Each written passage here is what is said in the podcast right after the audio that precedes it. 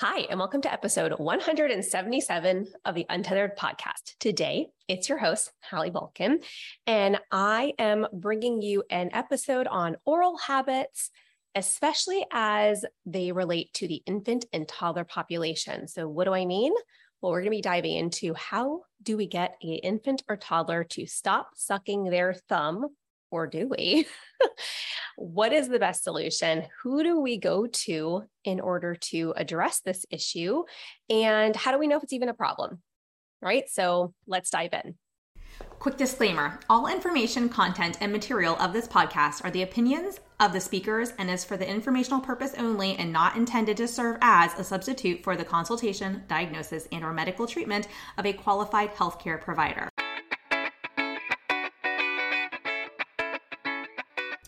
Welcome to the Untethered Podcast. I am your host, Hallie Bulkin. I'm a certified orofacial myologist, feeding specialist, and mentor. This podcast is all about getting your questions answered and collaborating with colleagues to bring you the most up to date information in the orofacial myofunctional therapy, tethered oral tissue, and airway space. I challenge you to keep an open mind and join my mission to get this information out to the masses. Let's get started. All right. So, on today's episode, I want to dive into the topic of oral habits. And we will be bringing you more on this topic going forward so that you can hear from different area experts on the topic of oral habits. But let's first discuss whether you're a parent or a professional listening and you're not familiar with the term oral habits or what an oral habit is. Um, essentially, it's a behavior that involves either your tongue, your lips, the roof of your mouth, teeth, gums, right? Those oral structures. Um, and with this, we see things like thumb sucking, finger sucking, maybe blanket or clothing sucking, um, you know, maybe chewing on or sucking on your clothing. Sometimes we see that in our toddlers. Uh, tongue, there may be tongue sucking. Sometimes we see that use of pacifiers or soothers, um, sucking on the lip, licking the lip or around the lips, um, mouth breathing, nail biting, right?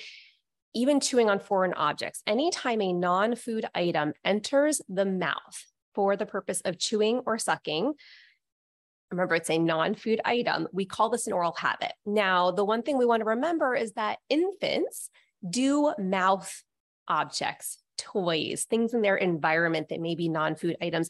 This is a part of exploration. We may start to see this early on in infancy and carry out through a lot of infancy. And this is typical. This is how infants explore their world. So we're not talking about that mouthing of toys that may happen for a minute or two here and there um, as children explore their environment and learn about the environment around them. We are talking about an oral habit. And I'm going to dive into how we know whether or not it's a habit and if it's problematic. Okay. So when we assess an oral habit, for example, we look at three main things. Um, let's use thumb sucking as an example, as that is one of the topics that we focused on for this episode. Uh, and we look at frequency, intensity, and duration. So, how frequently does that thumb sucking happen? Is it just like a few minutes here or there? Or is it throughout the day, always before bed for at least, you know, 10, 20, 30, 40 plus minutes? You know, how long is it going on? Um, that's the duration, right? So I said frequency, intensity, and duration. So frequency, how often, duration for how long, um, each time it does occur. And then intensity, with what intensity, what force are they engaging in that thumb sucking or that oral habit? Um, are they like intensely like sucking really hard? So if you try to pull a pacifier out of their mouth or pull the thumb out of their mouth, not that we're going around doing that, um, but if you did, are they really holding on to it? Are they biting down? Are they sucking really hard? What intensity are they using uh, in prolonging that oral habit? Okay, so if this is an oral habit that occurs frequently with that high intensity and for a long period of time, then we want to consider an assessment. Now, who do we go to? If we're talking about infants and toddlers, the correct provider would be an, a speech language pathologist or an occupational therapist trained in pediatric feeding, okay, sensory oral motor feeding. Um, Ideally, we want this individual to also have training in orofacial myofunctional disorders, airway, tethered oral tissues, right? Because this oral habit is probably telling us there is more going on. Now, the reason why I suggest a pediatric feeding therapist that has these additional trainings, um, skill sets, is because when a child between birth to four years of age presents with an oral habit, it's more than just an airway issue. We don't typically just see, oh, you know, their jaw is in the wrong place. And so they're sucking their thumb. No, we actually see it impact how they chew, how they swallow. And sometimes it can even impact speech, right? Then we start to see it impact sleep, which can impact impact language development, which can impact the central nervous system, which can impact their sensory responses. Okay. So that SLP or OT becomes extremely necessary in these cases. And unfortunately, we're seeing a lot of these kids be referred to traditional myofunctional therapists who are not trained in how to work with infants and toddlers. Infants and toddlers, a therapeutic approach, right, for neuromuscular reeducation is what we call it, in, in regards to teaching them how to properly chew, swallow, maybe speak if you're working with an SLP and that's a goal. Um, you know, correct oral rest posture, breathing. It's it, it's very different than a traditional myofunctional therapy program. And I'm sharing this because I get phone calls all the time from parents saying, "Oh, I need a myofunctional therapist." And we say, "Okay, what is your child's date of birth?" And the baby, and, and it's a baby, it's an infant, it's a child, but you know, under the age of one, or it's a toddler. You must have, at minimum, the cognitive level of a four year old child to participate in a traditional orofacial myofunctional therapy program. That said, we can absolutely take and adapt what we do in a traditional myo program to a younger child. Okay. And we're going to get more into how to eliminate that thumb sucking in a moment. But I want to make this very clear. When we are doing traditional myo, that's an active activity, that's an active type of therapy.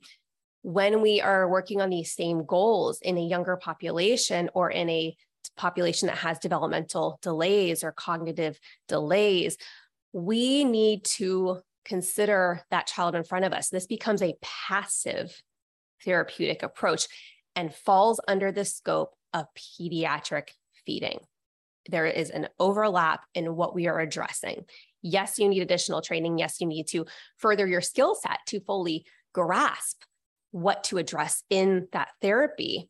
However, it is it falls under pediatric feeding. It is billed under pediatric feeding, and only SLPs, OTs, and arguably PTs who are trained can provide that service and bill for that service. Okay, so um, I just want to make that very clear as we've been receiving a lot of parents who've been given the runaround. Their children have supposedly received a myofunctional therapy program very little, if anything, has been improved. In fact, in some cases, things have been heightened and worsened. And so we want to make sure that a child is being sent to the correct provider and that there are not individuals who are misrepresenting their abilities, their skills. Um, and I say this with love. But please know, please do your research and please note that a traditional myofunctional therapist that is not an SLP or OT or in very few cases PT, um, those providers are not trained in how to work with children before between the ages of birth to four. And they should be referring out if they do encounter you and or your child. Okay. All right. So going back um, to the oral habits. One common reason, and I want to explain this so you understand where I'm coming from when I explain how we go about treating the thumb sucking in this population, this age group. One common reason that thumb sucking occurs is to fill a void. A void when the tongue lives on the floor of the mouth instead of up on the palate, up in the roof of our mouth. Okay. Um, when a evaluation and treatment is warranted, right? We note that it's to address oral rest posture, but also for a lot of these children, it's not just that their tongue is not living on the roof of their mouth, they're not elevating their tongue at all, which is that which ties back into feeding development, speech development, um, the ability to get restful sleep at night and continue to develop because we know that there's a lot of um, there's a lot that goes on when a child is sleeping. The brain repairs itself, the body rests and restores. We need that restorative sleep, and we don't get it if we are not getting deep sleep throughout the night, right? We, it's not always about quantity, right? Quality of sleep is more critical than quantity, but nobody's really focused on that. Everybody focuses on, oh, you know, infants need X number of hours per night at this age, a toddler needs this many hours at night per this age. Why is nobody talking about the quality of their sleep? Okay. Like I got a, not I, one of my therapists in my practice got a five and a half year old child recently who's on three medications, two for ADHD and one for one is an antidepressant. Depressant. Has this child ever had a sleep study? Nope. Has this child ever had anybody ask them about sleep before they met us? Nope. Has anybody ever looked in the kid's mouth? Nope.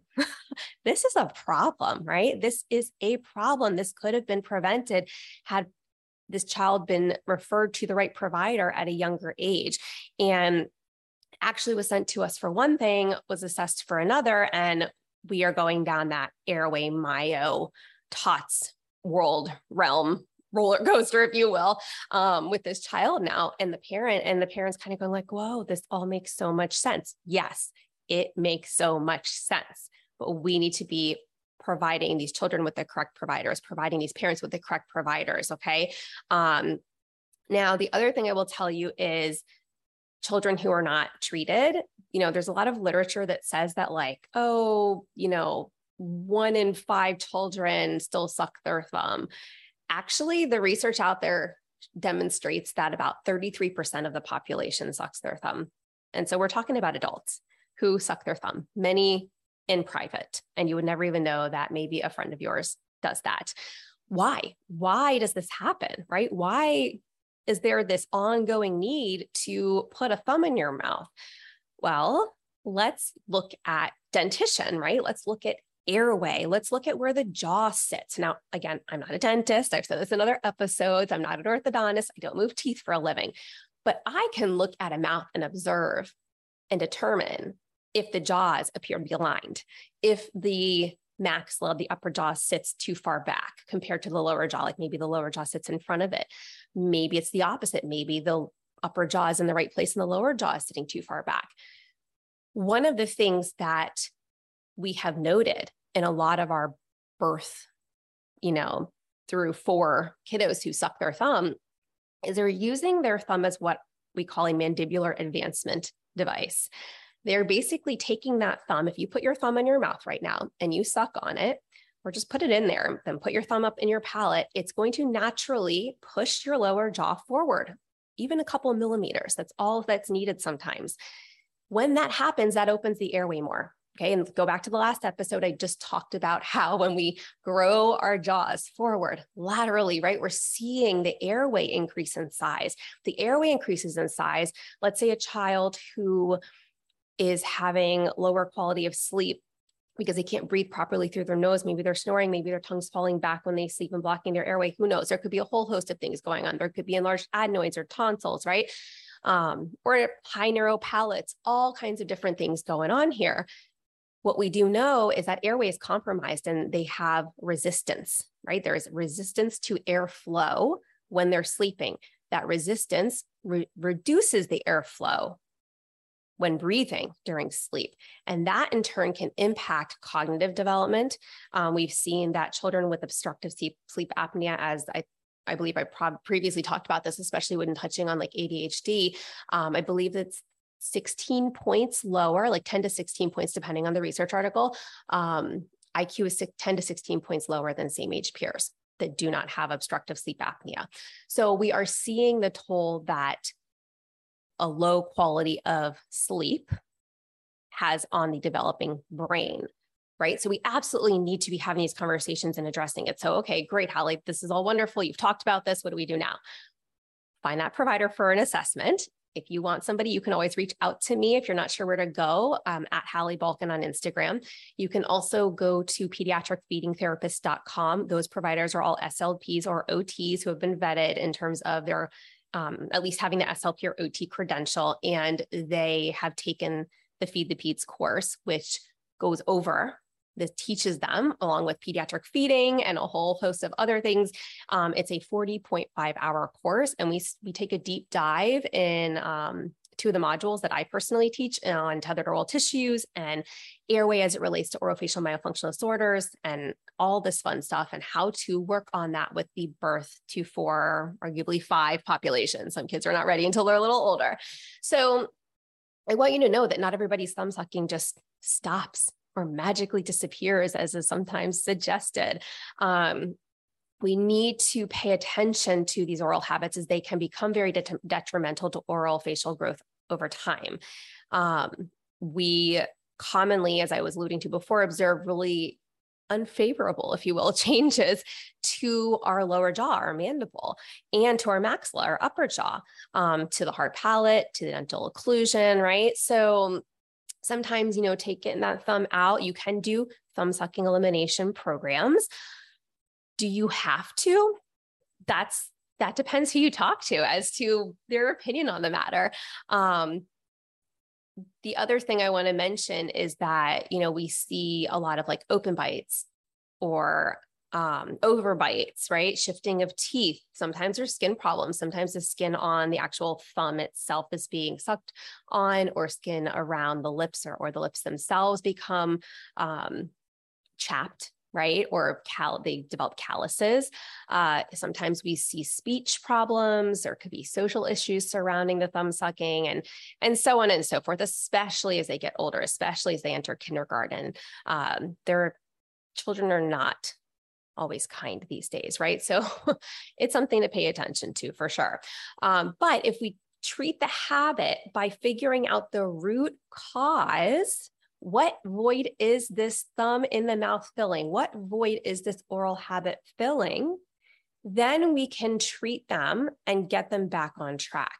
And by treating the, treating the root cause, the oral habit often falls by the wayside. Okay. So, what do I mean by that? Well, um, like we've had a few parents in the past, you know, month or two come to us and say, My child's sucking their thumb. How do I get them to stop? Okay, it's not as easy as weaning off a pacifier at six months of age, right? You can't just take that passy away cold turkey or slowly wean them on one of those weaning systems. No, we have a child who has a thumb attached to their hand, which is attached to their wrist and their arm and their body, right? We cannot remove the thumb. It is always going to be there. So, do we put an appliance around the thumb um, and like tape the thumb to the wrist and make it so that it's not accessible? Do we put the child in a sleep sack? Do we, you know, there's all different kinds of things. Do we put yucky tasting stuff on that thumb or finger? You know, there's all kinds of like different things on the market, right? My thought process on that is they're all band-aids and some of them can be harmful. Um, my OT friends do not like braces on the thumb that prevent your thumb from mobilizing. Like, why are you casting a thumb that's fully functioning, you're going to cause a problem, right? We're going to cause an issue if we're not using that, especially weeks on end. Um, not the best solution. Many kids will lick that bitter tasting stuff right off their finger and continue sucking their thumb. They could care less. Uh, then there's sleep sacks. Well, sleep sacks can be problematic, especially at a certain age, because if a baby flips over and gets stuck and can't flip back over because of the sack, well, that could be problematic. Um, some sacks that allow the the body, you know, the arms and legs to be moved around may be okay. Uh, but a lot of my PT friends prefer no sleep sack or, you know, no swaddle after a certain point or outside certain developmental periods. So, you know, it comes back to the age of the child and, and consulting with a specialist who understands, you know, movement and airway, movement and the need to well, really, it comes down to movement, okay? Because what we we always say, what we see on the hips, we see on the lips, or vice versa. Um, meaning, what's going on down on the hips at the core is going to impact what's going on in the mouth. What's going on in the mouth is going to impact what happens at the core and on the hips. Okay, we need the stability at the hips in order to have a stable um, environment at the level of the mouth, right? We also need to have a jaw in the correct place and an open airway in order to breathe properly, in order to stabilize ourselves. It's kind of this catch 22, right? So, do we just jump into treating the oral habits, right? before like jumping into a feeding program or if the child's like four on up, a myo program. Not necessarily. I was actually trained that you do, that you can't get in, you can't start myo without treating that oral habit and eliminating it first. You're going to be hitting a wall and, you know, you're wasting everybody's time, right? So I started on in my journey as a myotherapist with treating the oral habit first. And I was very successful. But what I started to realize especially in families who were not super on board with the program and the commitment of the program. I was like, you know what? Let's just jump into myo, see what happens. And oh my goodness, lo and behold, a lot of these patients, pediatric patients, right? And this is this is more traditional myo that I noticed this with, like five, like four or five years plus through adulthood. A lot of these patients stopped the oral habit. They stop sucking their thumb. They stop biting their nails. They stop chewing on their tongue or sucking their cheek or, you know, sucking on their shirt. And I was like, huh, why is that happening?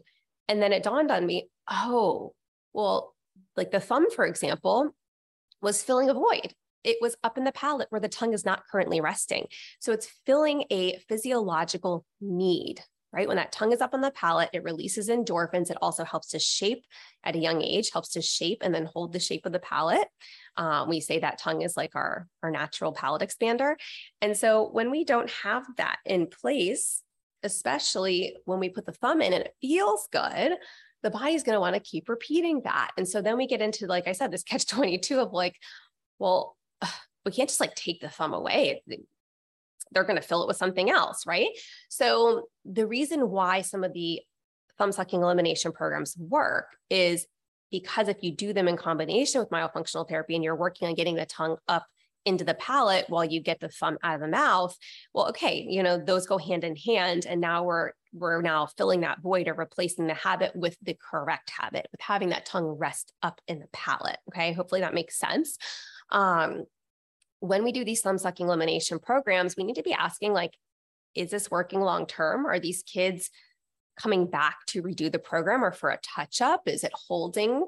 Um, I don't like the concept of a thumb sucking elimination program like a standalone program.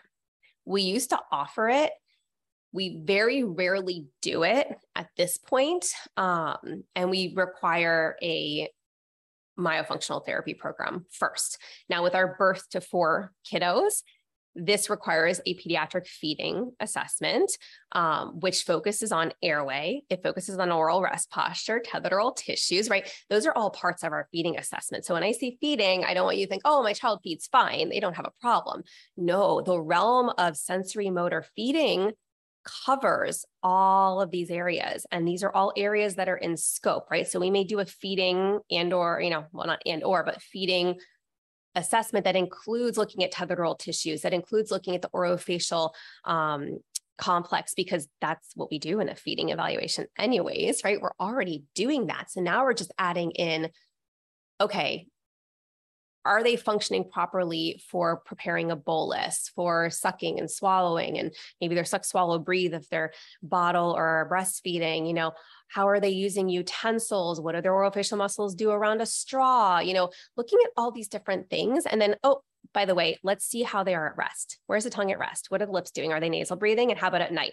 That's just a piece of our feeding evaluation for birth to four. And that's what we are teaching in Feed the Peds. And that's what's been missing in the industry, which is why I think other professions have started to encroach on this space and have been practicing without a license um, with this population. This is not a population that should be assessed for a myo disorder um, unless they are an SLP or an OT or potentially, like I said, a PT who has experience with pediatric feeding, which there are PTs out there that do have this experience.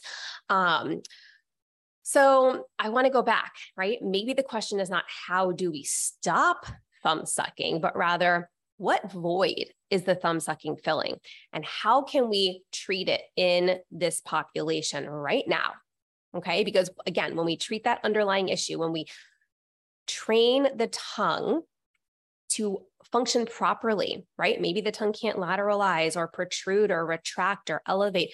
And depending on the age, we also need to know what skills are expected, especially between birth to three um, years of age, when a lot of these orofacial skills and movements and you know range of motions are not range of motions but the range of motion um, expected for different oral tasks are developing right we have to look at the underlying issue and we have to treat the underlying issue and then like i said before the oral habits often fix themselves if you will they go away on their own and they don't need to be targeted directly in the rare case that they do still need to be targeted, at least we have primed the pump, right? At least we have trained the child on eh, that infant or toddler on what is expected. We know they can do it, even if it has, even if they can't physically do it right now because that thumb is living in the mouth.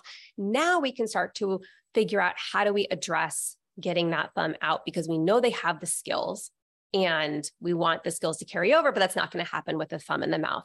That is rare though. Typically, when the child has the skills and we get that tongue up on the palate, nothing else is needed. So that thumb doesn't find its way in the mouth. So I want to just share that and highlight who to see when it's a problem, how we address it. And with that understanding that, like I've always said, we are connected from the tip of our tongue to the tip of our toes. Everything is interconnected. And there is always a root cause, underlying reason for what is happening. And we have to be asking, what is that? And how is it impacting the child? What is the functional impact on this child, right? Feeding, sleep, speech, attention, behavior. Because, yes, even in two year olds and up now, we're seeing five year olds on medications for ADHD, as I mentioned, who have never had a sleep study. Nobody's ever looked in their mouth. But, anyways, I digress. we need to be looking at how is the child presenting and what is the root cause. Okay. So hopefully this is enlightening. Hopefully this is helpful. Um, Again, if you have any questions, feel free to reach out to me on Instagram at Hallie Bulkin. And if you want somebody in your area properly trained, go to pediatricfeedingtherapist.com or DM me at Hallie Bulkin on Instagram. And I would be happy to check with my network um, and you know try to find somebody for you in your area who can properly assess. Hope this was helpful and enjoyable. And this is your host, Hallie Bulkin, signing off. Thanks for listening to this podcast. If you want to hear more of these Myo Tots airway and feeding related episodes, be sure to leave a review on Apple Podcasts or pledge a small amount on patreon.com forward slash the untethered podcast. If you found value, others you know in this space will too. So be sure to share this episode on your social media platforms and join us over on Facebook, on my Facebook page at Hallie Bulkin Biz, on Instagram at, at Hallie Bulkin, and you can head over to the untetheredpodcast.com to grab a copy of the show notes, um, where you can also subscribe to be kept up to date on the latest podcast episodes.